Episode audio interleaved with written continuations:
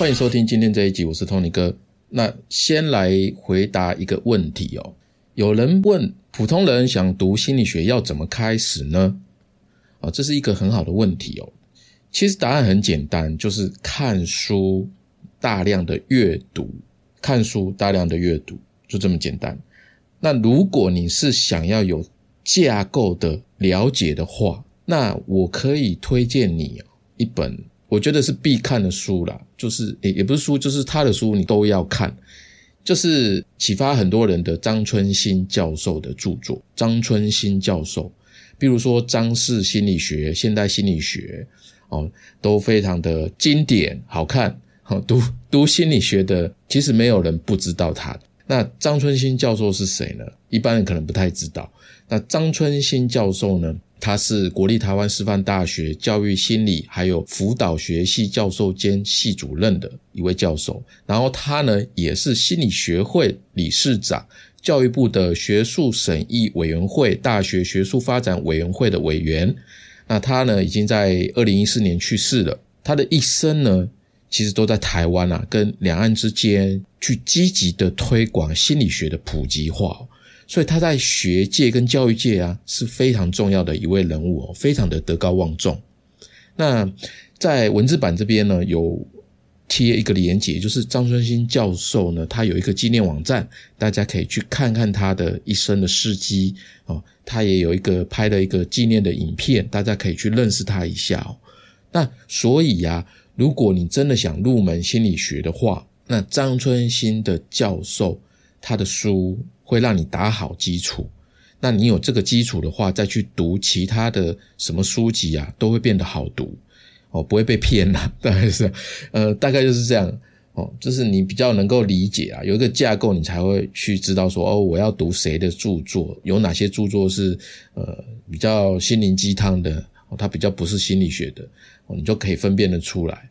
哦，大概就是这个样子。好，欢迎大家一起来读书。好，那接下来我们要讲今天的主题了。那今天呢，来讲秘密，秘密 （secret）。那这一集比较特别哦，我先解释一下，这是最近我知道的一本国外的书，它的名字叫《The Secret Life of Secrets》，作者呢是 Michael Stepien。我是先看到原文书，然后呢才去博客来找，但是哎呦，我发现了，哎，十月才会上架，哎，所以这本书今天是九月二十八号我在录音嘛，那呃十月台湾才会上市哦，中文版，台湾的书名。就没有那么简单了。他翻了漏漏等，台湾书名翻成《守密秘密心理学的第一本书》，那些藏着不说的如何影响你的健康与未来。我觉得翻的有点拖泥带水啊。不过它真的是哈，就是秘密心理学的第一本书，因为讲秘密，呃，在心理学领域讲秘密真的很少。但台湾这个封面呢？比起原本英文版的这个封面，我觉得台湾的封面真的很丑，我不喜欢，因为紫色黑黑的，然后一个钥匙孔。嗯，我我我我在那个文字版有贴了，大家可以去看哦。那我个人感官啊，就是我不喜欢台湾的封面。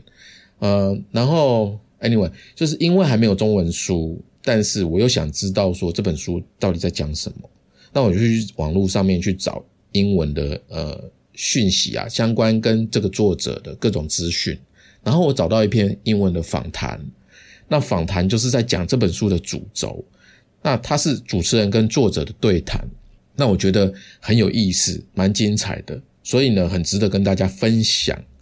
嗯，那我想来想去啊，觉得说，诶呃，访谈实在是呃太精彩了，所以今天这一集的主轴啊，我会直接翻这篇访谈的内容。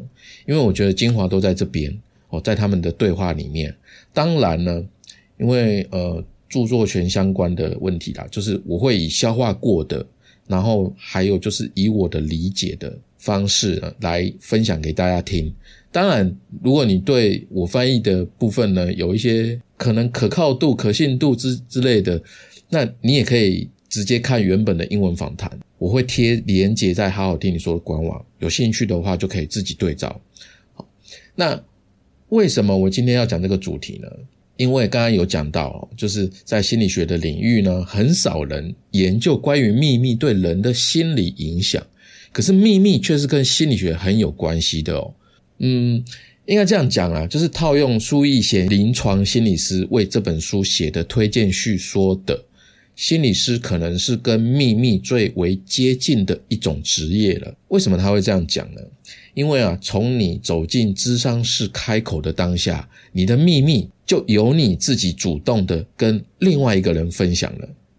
那你们两个人之间呢，会有一种类似仪式感的默契绑定。那这是一种很奇妙又奇妙的信任感哦，哦，真的非常奇妙的信任感。就是在这种基础之下，走进咨商室的人才可以安心的讲出自己生命深处的各种要命的东西啊，各种要他命的东西哦，真的是这样哈。所以呢，心理师真的是跟秘密作为接近的一种职业。OK，好。那这一集的重心呢，会放在秘密的代价，还有到底保守秘密呢，对人会有什么样的影响？我们保守了秘密，但我们会失去了什么？然后我们怎么缓解保守秘密所带来的一些心理上的压力啊、煎熬等等的？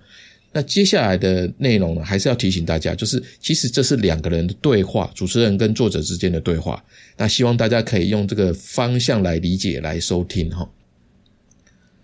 好，我有秘密，你也有，每个人都有秘密。然后这个是人类会做的许多事情当中的其中一件，那就是我们会跟别人隐藏起来一些事情，不跟别人分享。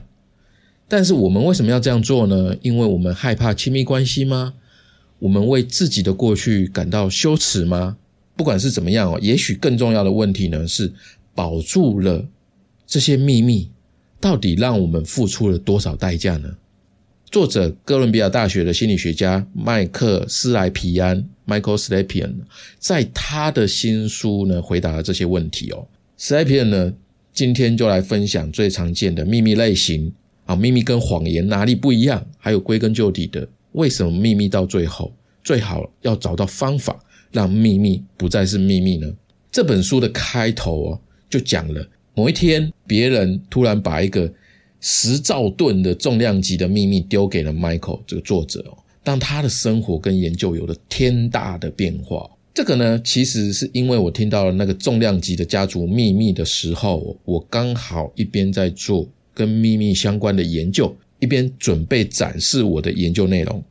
其实当时呢，我正在哥伦比亚大学面试我现在的工作，那一天是我职业生涯的转捩点。我跟在场的这些人呢，介绍了我在做的关于保守秘密的全新研究。然后晚上我还跟这些人一起吃晚饭，然后我们一起去喝酒，然后一直到了那一天的半夜，我接到了我爸爸的电话。当时我就想，我爸从来没有晚上打给我，甚至是半夜哦，他为什么要在半夜打电话给我呢？后来我没接，但是他又打了一次。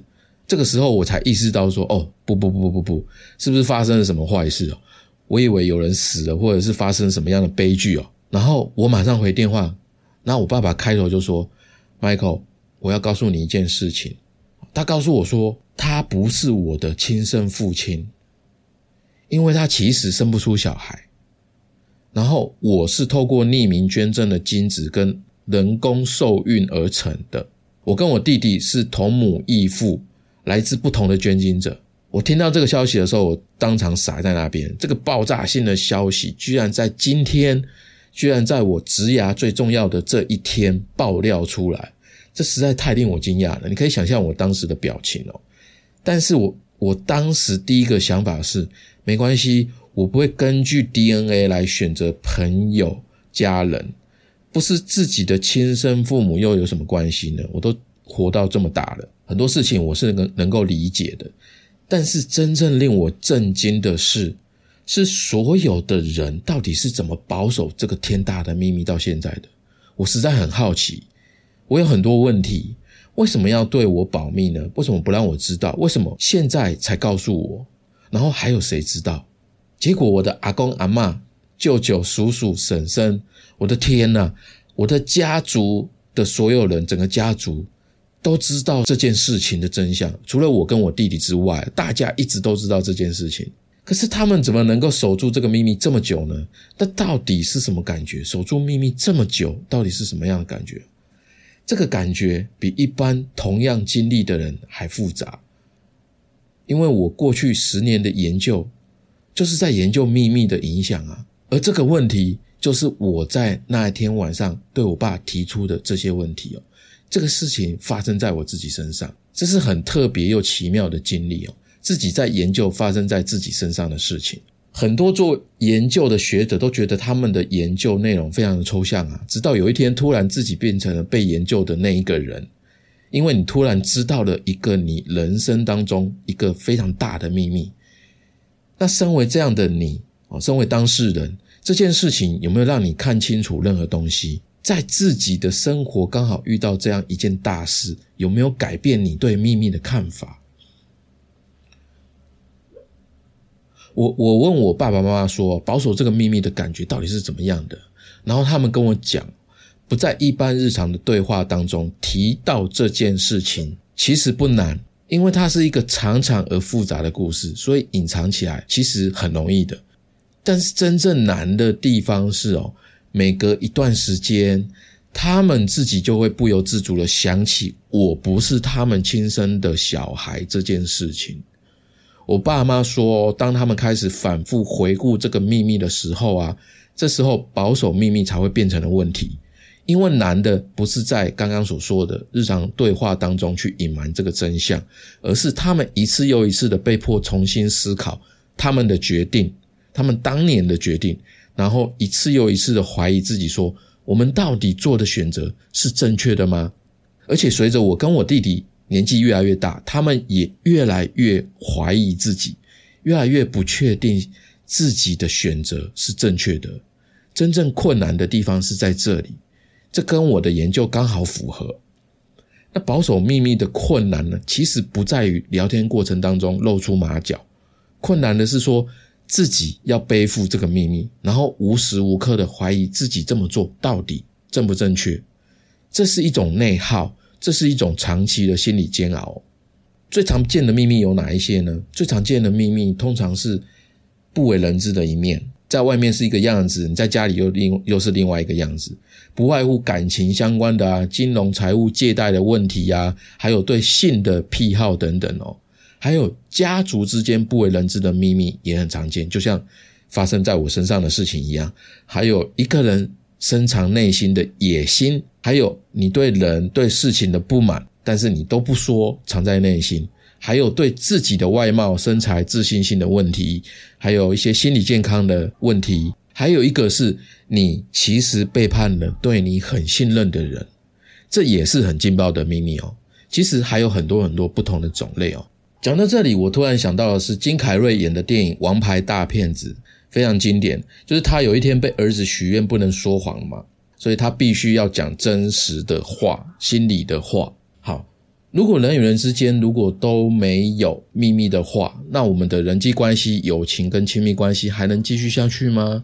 如果人类像金凯瑞的电影《王牌大骗子》，都不能说谎，我们什么都坦诚相待，那我们的人际关系还能保持完好吗？哎，你这个观点真的很有意思哦。我认为这是，我认为这会导致一些矛盾，譬如说善意的谎言。我们有时候真的会为了维持关系而不说出真相，这个也是秘密的一种。我们假设好了，你跟你的朋友刚到一个 party，然后你们要进去的时候。你朋友就很紧张的问你说：“哎，你觉得我看起来怎么样？”然后你看着他期待又想要你给他鼓励的样子哦，难道你会说你穿的好丑，或者是你妆化的好难看吗？当然不会啊，因为你就不想要破坏当下的气氛嘛。你们是要去玩的，大家又很嗨很开心嘛。最重要的是对方的心情，而且也也已经来不及啦。你们已经到现场了，难道你要让他回家换衣服，或者是重新化妆吗？不可能嘛。那你就只能给出能够令对方有自信、对方开心的答案啊。有时候说一些善良的好话，总比说出残忍的实话要好。如果没有改变的余地哦，就没有必要在非必须的情况下伤到别人的心嘛。我想大家都能够认同这样的说法。那另外一个例子是说，有时候我们不讲，只是因为讲出来的时机还没有到，可能。等几天哦，几个月哦，或者是几小时、几分钟，等时机成熟了再讲会比较好。这个其实也算是秘密的一种，只是说这个秘密的保守时间，这个周期哦会比较短暂而已哦。可能你会想要去照顾别人的心情，比如说有人说了谁的坏话，比如说呃说了你的好朋友的坏话，你刚听到，如果就冲去跟朋友没头没脑的说。如果说出来只会让你朋友感觉很糟，那这有必要马上跑去告状吗？是不是就值得思考一下了？讲到这边，我想到，如果从秘密要付出什么代价的角度来想哦，我觉得有一种秘密的代价很沉重，就是出轨偷吃的秘密。假设你偷吃了、出轨了，而且你或你的偷吃对象是已经结婚了，甚至还有孩子。那曝光这个秘密啊，可能会让双方的家庭关系破裂，甚至小孩子的一生都会有心理阴影。那这种代价呢，会让影响延续到下一代，甚至代代相传哦。我们到底该怎么看这种情况呢？我觉得首先要考虑的是，你想要说出来说出实话的原因到底是什么？第一个，你因为不想要再藏了，不想要再偷偷摸摸了。还是说，第二个，你的道德感让你对自己的不忠诚感到不满，你对你自己不满，还是说你不想要一直内心去想到，万一哪一天被抓包了，然后你的下场会很惨，你只要一想到就会很难受。这个想象呢，一直在你脑海当中重复的出现，你受不了了。好，这些不管哪一个啊，或者是其他的原因，反正就是你想要曝光秘密的原因。如果是为了让你自己感觉好受一点，那公开它会让你有一种如释重负的感觉。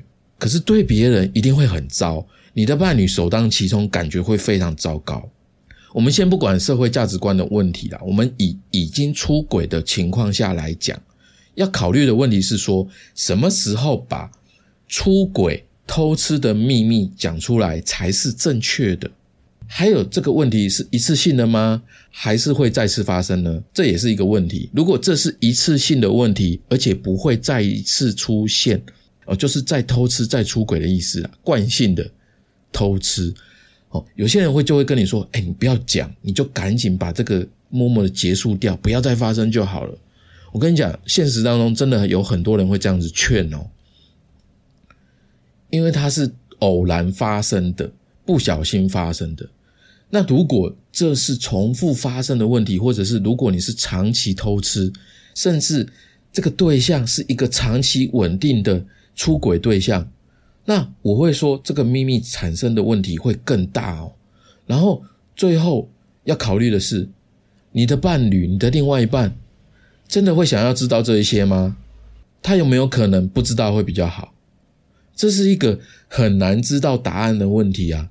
但是针对这一个啊，在研究里面哦，我向几百人询问了这个状况。你现在想象一下哦，你的另外一半，你们的感情非常好，非常稳定。然后今天他去外地出差，结果他喝醉了，然后酒后乱性，躺在床上，隔天醒来，他发现自己做错事，完蛋了，完蛋，完蛋了，完全的很后悔。这是他此生唯一的一次，他第一次这么做，他吓坏了，他不知道怎么办。然后他心里。发誓说自己绝对不会再犯这种蠢蠢事了，然后甚至再也不在外面喝酒了。那根据这样的情境哦，你还是会想要知道他酒后乱性偷吃这件事情吗？你觉得呢？你觉得大家的想法呢？我告诉你，研究显示，大约百分之七十五的人说他们会想要知道，七十五趴真的很高诶，我还以为只有五十趴的人。刚开始我觉得七十五趴真的。吓一跳，我觉得这个数据真的很吃惊。很多人认为他们会想要知道真相，可是如果他们真的知道了这件事情，结果生活变得一团糟，感情再也回不去了，幸福没了，甚至你再也不信任亲人关系了，甚至对异性产生异常的仇恨感。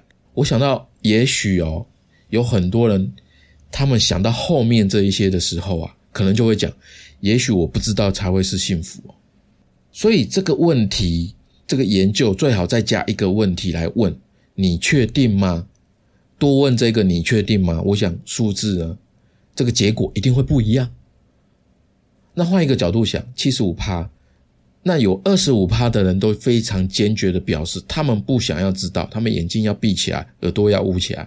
这种人呢，在某一种程度上来看哦，是比较深思熟虑的，因为他们考虑到刚刚所说的一些延伸性的问题，如果发生了，那会是对他现在生活的现状一种剥夺，那种幸福感的剥夺。我想这些人他们不想要承受，所以如果啊，从这个研究上来看哦，如果你现在正在面临复杂的状况哦。你正在选择具有巨大影响的重大决定，它是一条岔路。你正在站在这个岔路上面的时候，你要做选择。而在做选择的当下，最好完全不要只靠自己来判断，因为这件事情太复杂了。你不可能只靠自己去搞清楚该做什么样的选择，所以你最好找一个你信任的，而且能够保守秘密的人，替你保守秘密的人。听听他的角度这么想，然后再来考虑说不同的选项，还有不同的情况，在做选择的时候，最好找一个信任的人，这是一个很重要的前提。如何缓解秘密带来的心理影响呢？在书里面，你谈到了羞耻感跟孤立感，还有保守秘密的人可能感到自己活在一种不真实的假象。我们再进一步的讲哦，你认为对于保守秘密的人来说？保守秘密的主要代价，或者是隐藏的心理影响，到底是什么呢？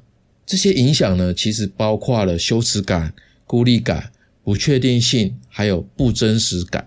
其中最具杀伤力的就是羞耻感，因为羞耻感是一种对于你自己完全的负面评价，它完全没有正面的评价。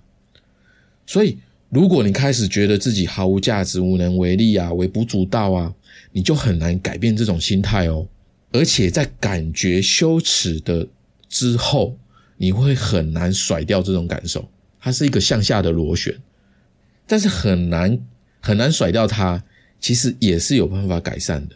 到底怎么改善呢？其实方法呢，就是重新建构它。如果说羞耻感是原本一个对自己完全的负面评价，对自我的完全负面评价。只要你能够把这种负面的评价转移到相关的行为上面，它就会形成我们所说的愧疚感，从羞耻感转变，也就是说降低啊，变成比较愧疚的感觉，在第一个层次，那个感受呢就会降了一级。这个意思简单的讲，就是说，从我是个坏人转换说法成我做了坏事。我是个坏人，转换成我做了坏事。我来解释一下，就是以这种方式呢，去重新建构了他的概念。我是个坏人，它带有本质上的决定，好像你不能再改了，你不能再改了。可是人是有生命的啊，人是可以改变的，所以不能再改。基本上它是违反规律的，它在本质上面呢是完全否定的，所以。我是个坏人，就是违反人的规律性。因此，当你这样想的时候啊，你就会完全没有希望。但是呢，我重新建构了这件事情，就是我做了坏事，我降低了一级，是在说我做了坏事，我还可能是一个好人啊，是一个好人做了一个坏事，他就带有一个转还的余地哦。有没有？大家能够理解吗？就是他是带有一一点点机会跟一点点希望的。所以，从言语上面去重新影响你的思想，去暗示自己，去主动的暗示自己，下次你不会再做这样的事情了，你不会再干这种蠢事，你会汲取这个教训，然后在以后碰到诱惑的时候，你会做出不同的选择。那这个方法超级宝贵的，它会让你感觉到你还是拥有希望的。这个方法非常的厉害哦。好。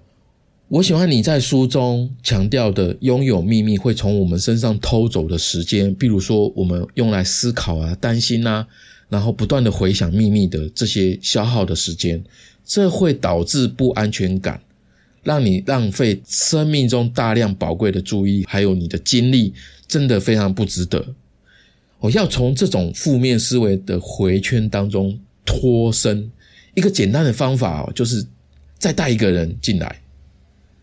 跟他分享你的秘密，说白了就是拖他下水的意思啊，拖他下水，因为只有你一个人的时候啊，你就很容易陷入反刍思考，你就会不断的一直去想，一直去担心，这是一种精神的内耗，你很难离开这个向下的螺旋。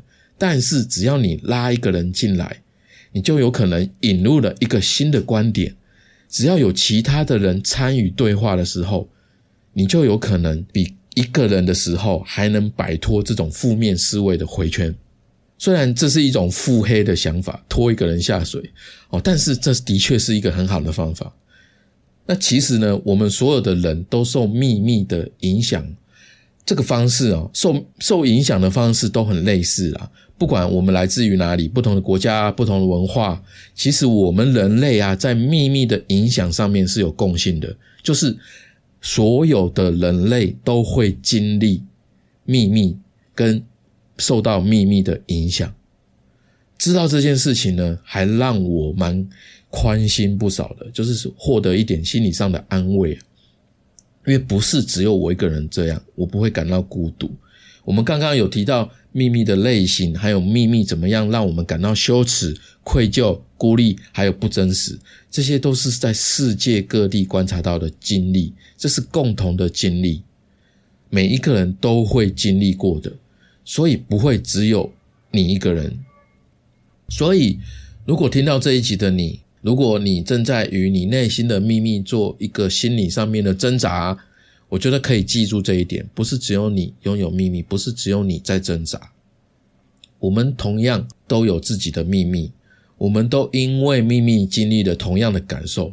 如果你知道这件事情，就能够缓解那种被孤立的感觉。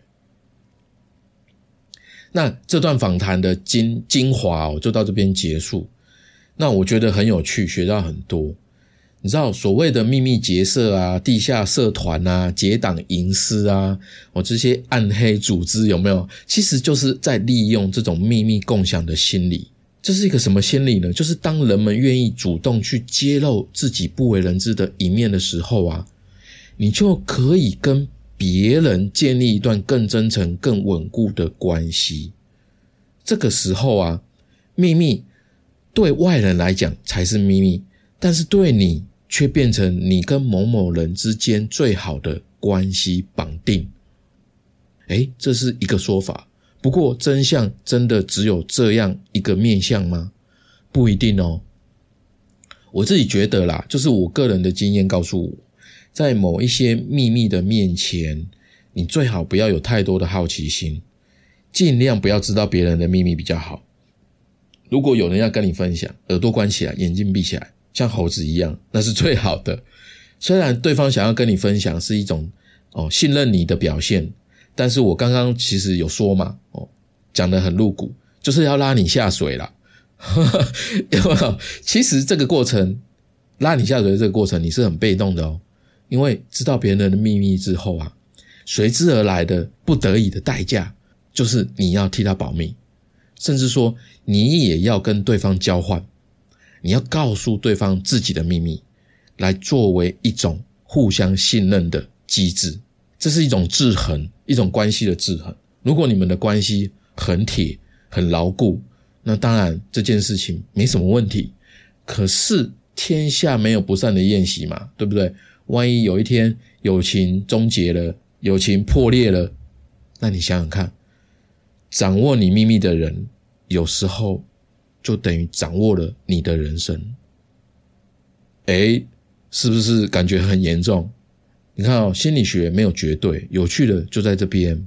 同一件事情有不同的角度，我们看到不同的角度，越多的角度，我们看到越多的角度，我们才会看见人是有各种各样的可能性。这样的话，我们才可以保持着希望，然后由自己选择要走哪一条，然后看看自己最后能够走多远，走到哪里。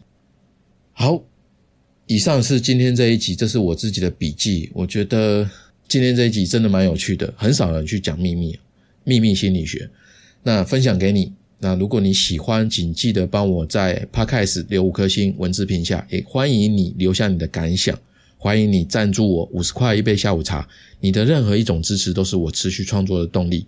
如果你的职涯、工作或者人生有什么样问题需要解惑的、需要解决的，可以在好好听你说的官网随时都可以找到我。今天我们就到这边，下周三晚上七点，小伙伴们不要错过喽，拜拜，再见。